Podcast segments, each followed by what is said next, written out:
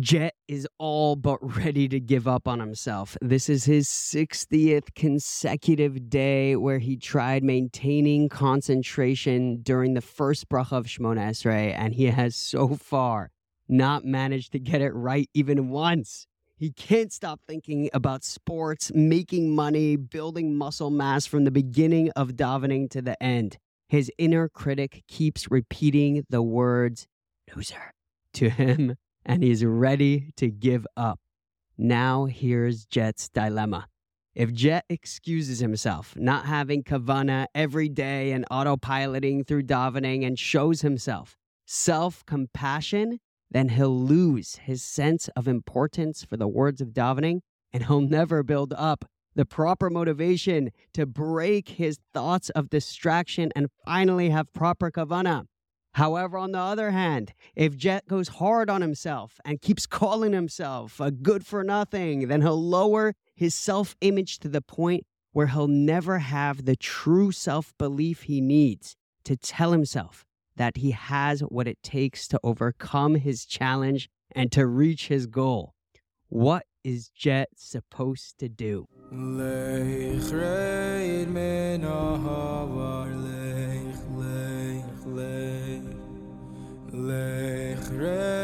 This week's episode, I want to take a look at Moshe Rabbeinu's interesting shift of character from the way he interacts with Hashem to the way he reacts to the Jewish people.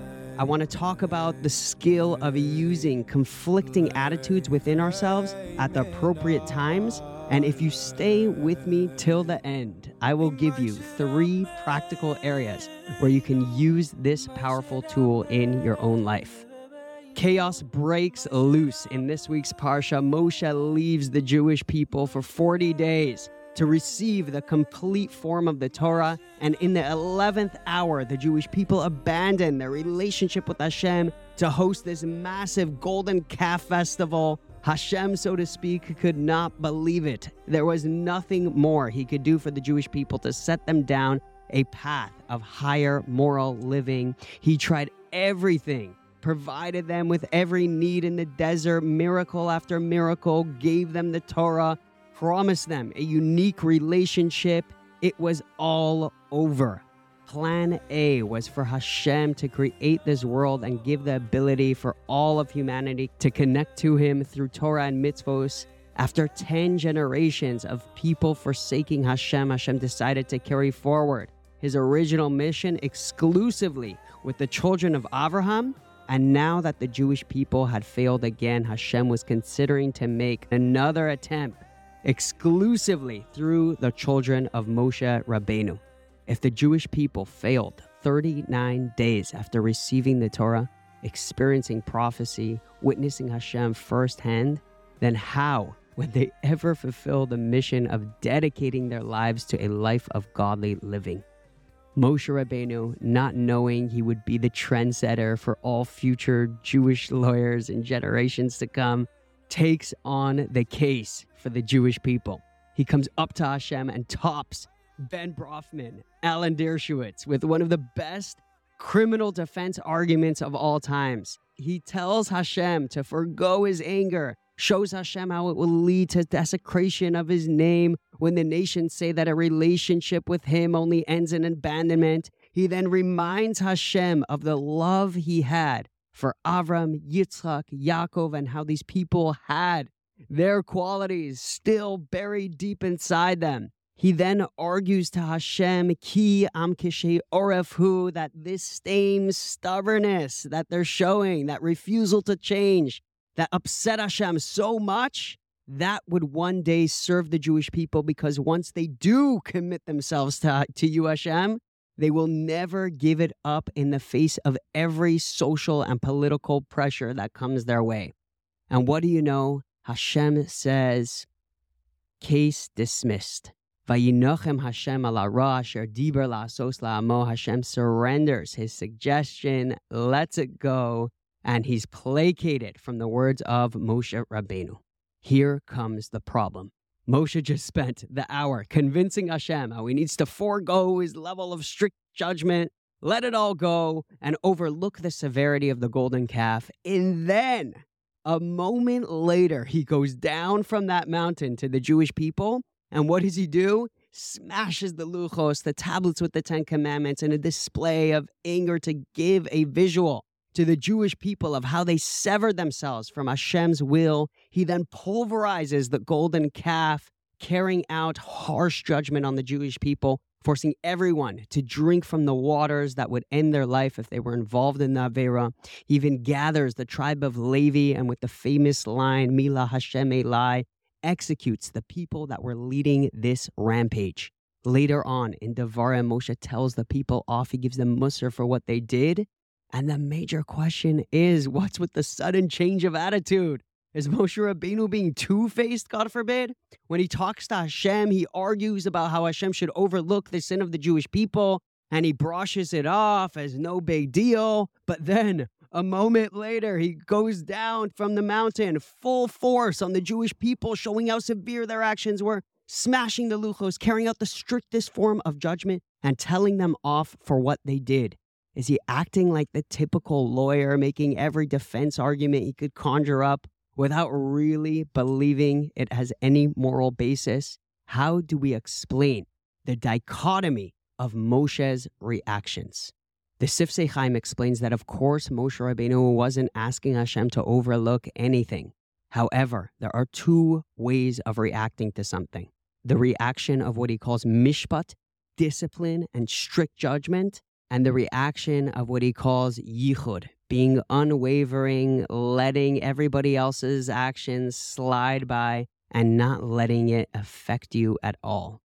Generally speaking, the appropriate response of a leader or a teacher or a parent is one of mishpat. A parent has to set and implement boundaries and discipline around a child to give the child a sense of proper limitations, the ability to understand consequence, and a feeling of security and boundaries. The same with Hashem.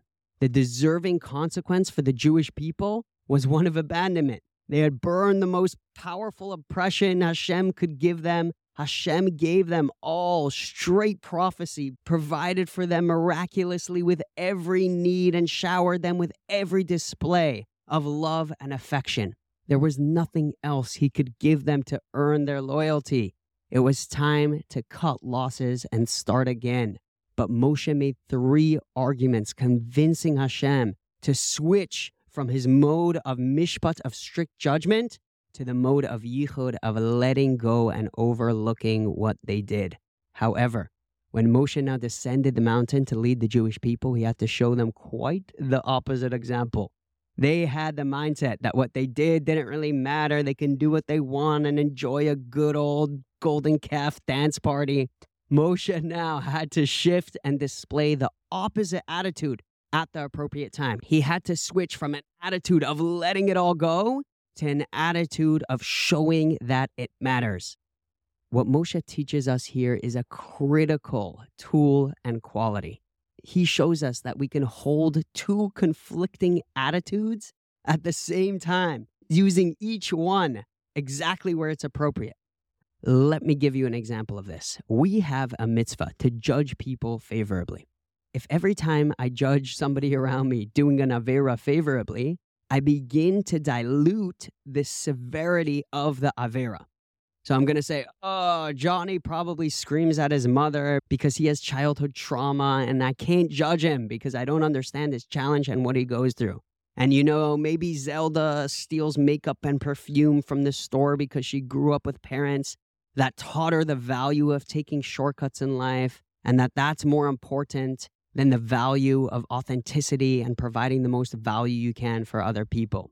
And oh, you know, Fabio, likely he can't stop speaking Lashon Hara just because he's more extroverted than me. He has a much stronger need for self validation, and he doesn't have the amount of open headspace for him to analyze what he's doing wrong and make the changes that he needs to.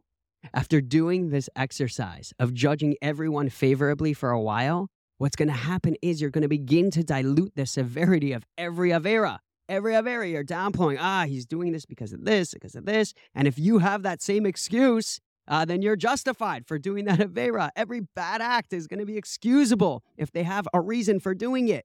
This is where proper Jewish mastery comes in.